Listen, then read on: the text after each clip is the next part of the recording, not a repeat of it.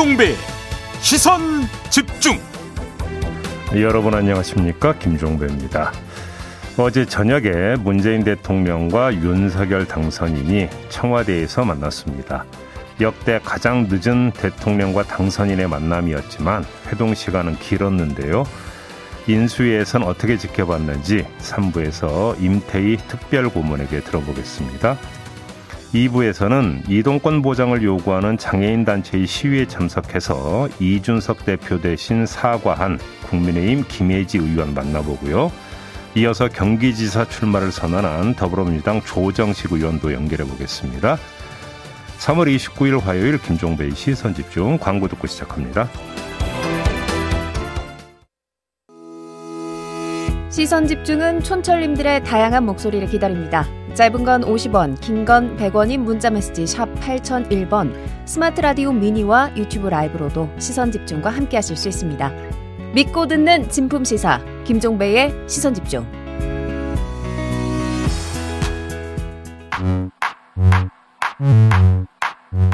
뉴욕에 뉴욕타임즈가 있다면 시선집중에는 제이비 타임즈가 있다. 촌철살인 뉴스 총정리 제이비 타임즈.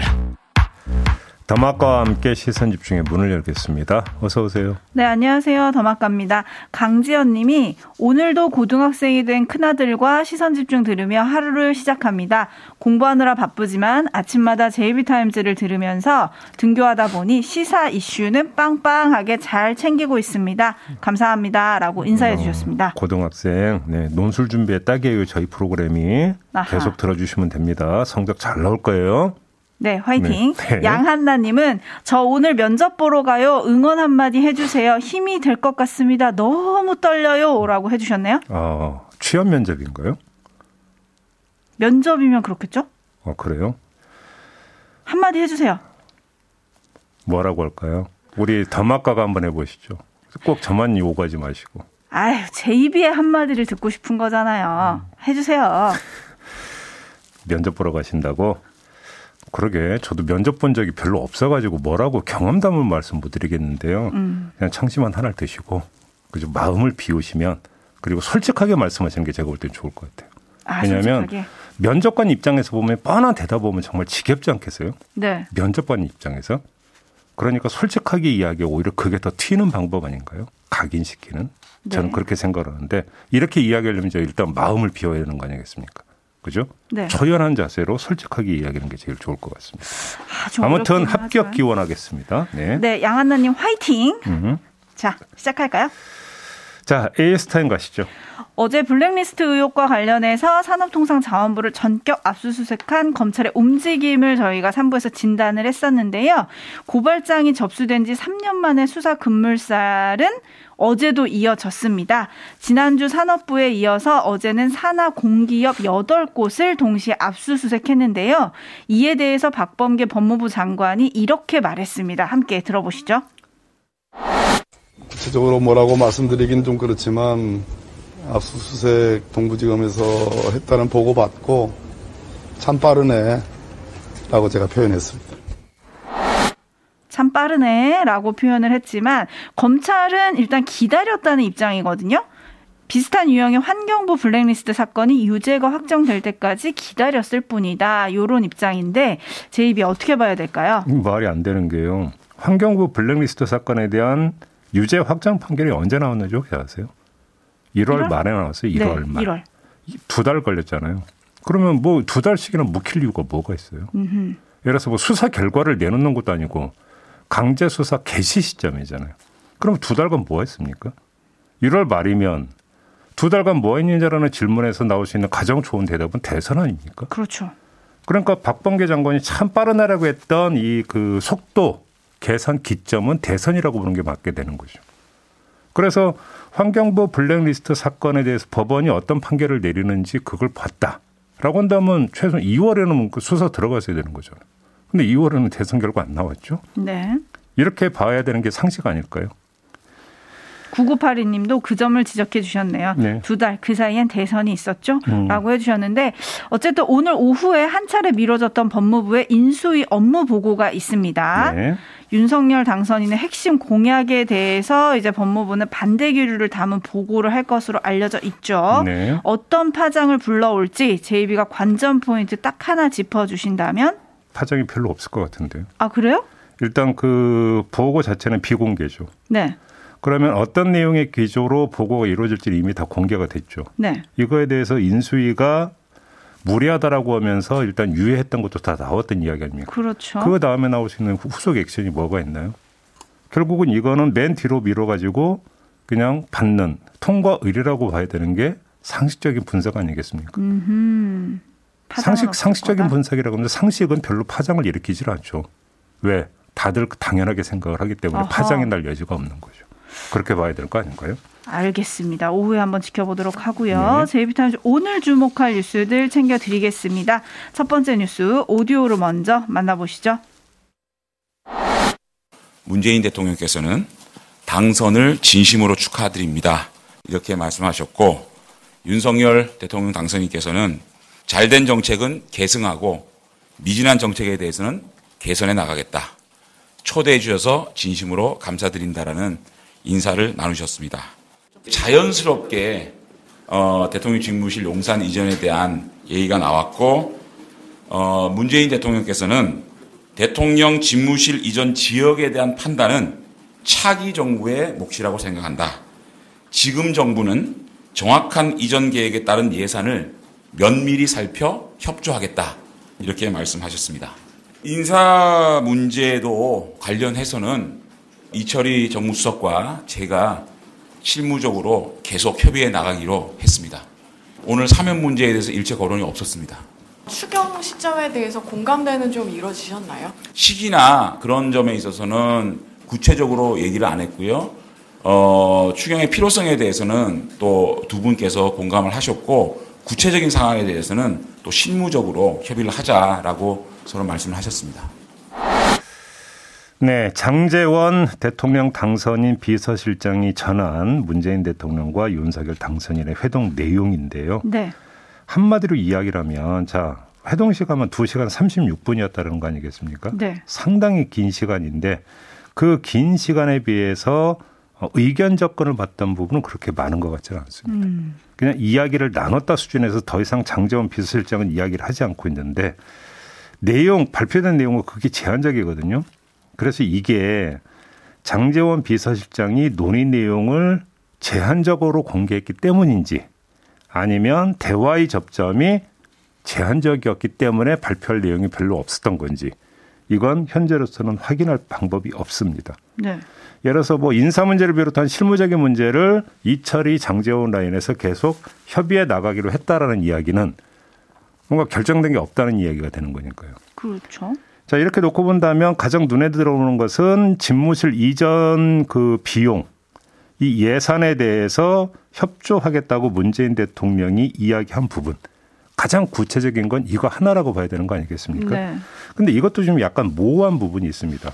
그래서 그 인수위가 요구한 사백구십육억 원의 예비비를 바로 번개처럼 국무회에서 통과를 시켜가지고 바로 이전 작업에 착수할 수 있게 도와주겠다는 뜻인지 근데 면밀히 살펴보겠다고 또 돼 있지 않습니까? 네. 예산을 면밀히 살펴서 협조하겠다고 했으니까 면밀히 살피는 과정이 또 먼저 이루어져야 되는 거 아니겠습니까? 이렇게 놓고 본다면 어, 취임식 전에 대통령 집무실 이전이 가능하도록 빛의 속도로 협조하겠다는 뜻인지 이것도 사실은 좀 검증이 필요한 부분이라는 이야기죠. 음. 그래서 전반적으로 놓고 본다면 어, 구체성이 상당 부분 떨어지는데 이 구체성이 떨어지는 게 구체적인 내용이 없었기 때문인지 구체적인 발표가 없었기 때문인지는 좀 하루 이틀 좀 보자. 일단 이렇게 말씀을 드려야 될 것 같습니다. 네, 디에프님 같은 경우는 집무실 예산의 경우 면밀히 살펴보겠다는 거지 오케이는 아닌 것 같습니다. 라고 해주셨고요.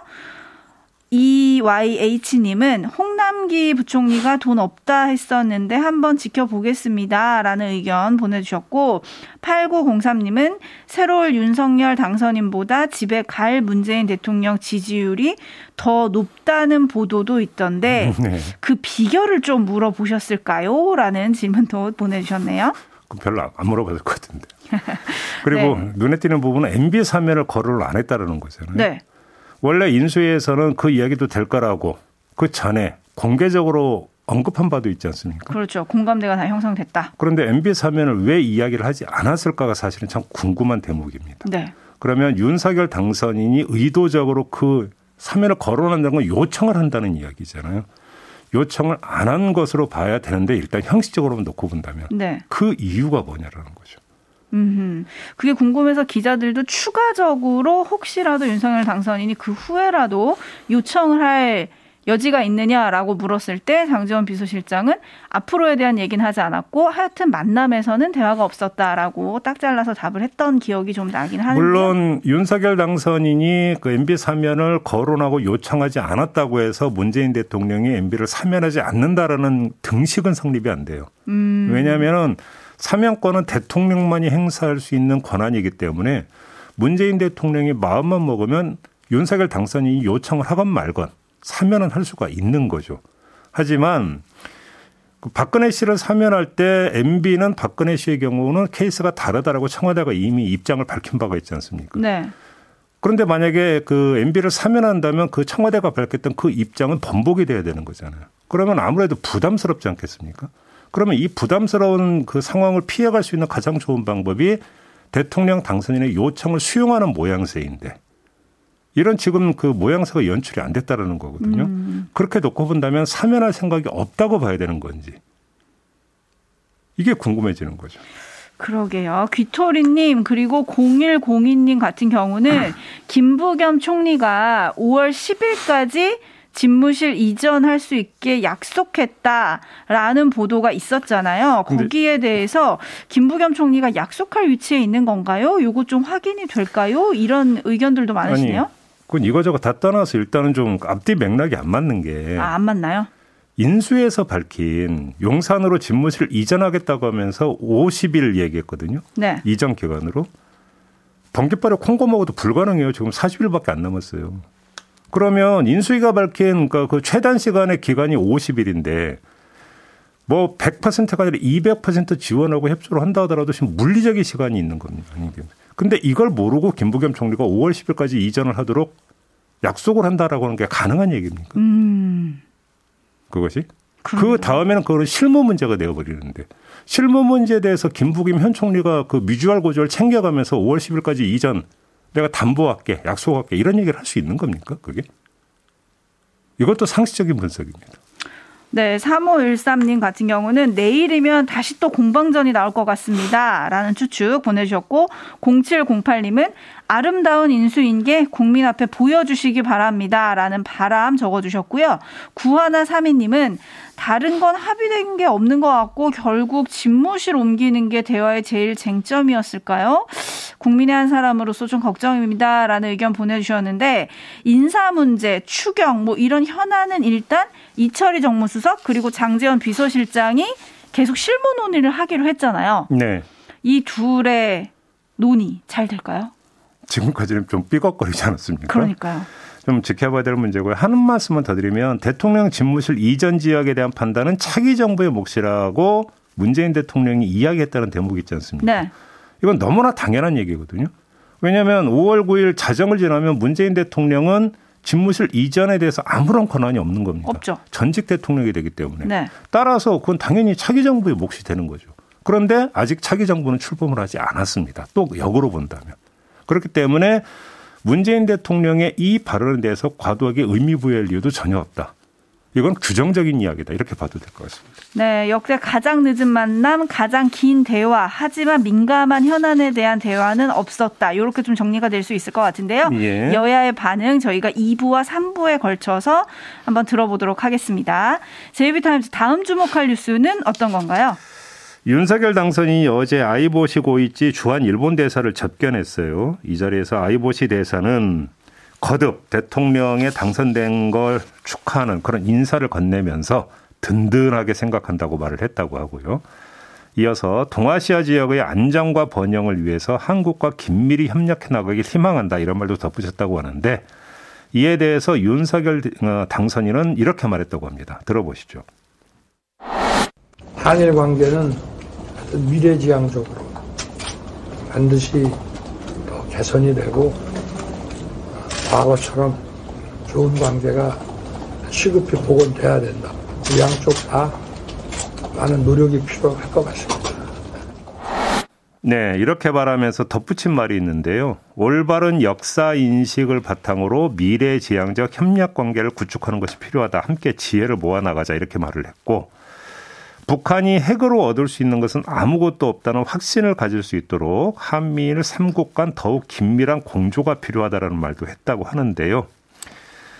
아, 자, 이 발언을 어떻게 봐야 될지 좀 잠깐 짚어보겠습니다. 네. 윤석열 당선인이 그 건넨 말은 두 마디인데요. 이 두 마디에 각각 하나씩 두 개의 질문을 좀 던져보도록 하겠습니다. 첫째, 올바른 역사 인식을 바탕으로라고 하지 않았습니까? 근데 인식 이전에 뭐가 있냐면요. 판결이 있습니다. 판결.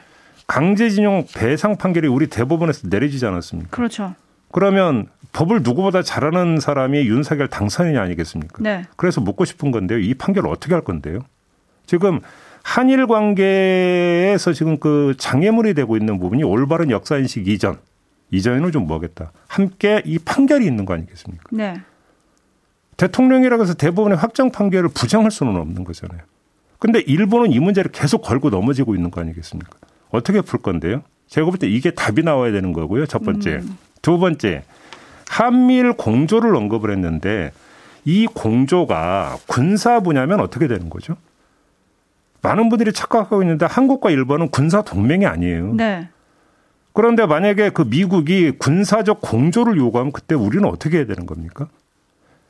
예를 들어서 뭐 김종대 전 정의당 의원 같은 경우 저희와 인터뷰에서 한미일 합동 뭔가 군사 공동 훈련을 뭐 미국 쪽에서 이야기를 했다. 물론 문재인 정부는 안 받아들였지만 이런 이야기를 전한 바 있지 않습니까? 네. 만약에 정말로 이런 식으로 나와버리면 그때는 어떻게 해야 되는 거죠?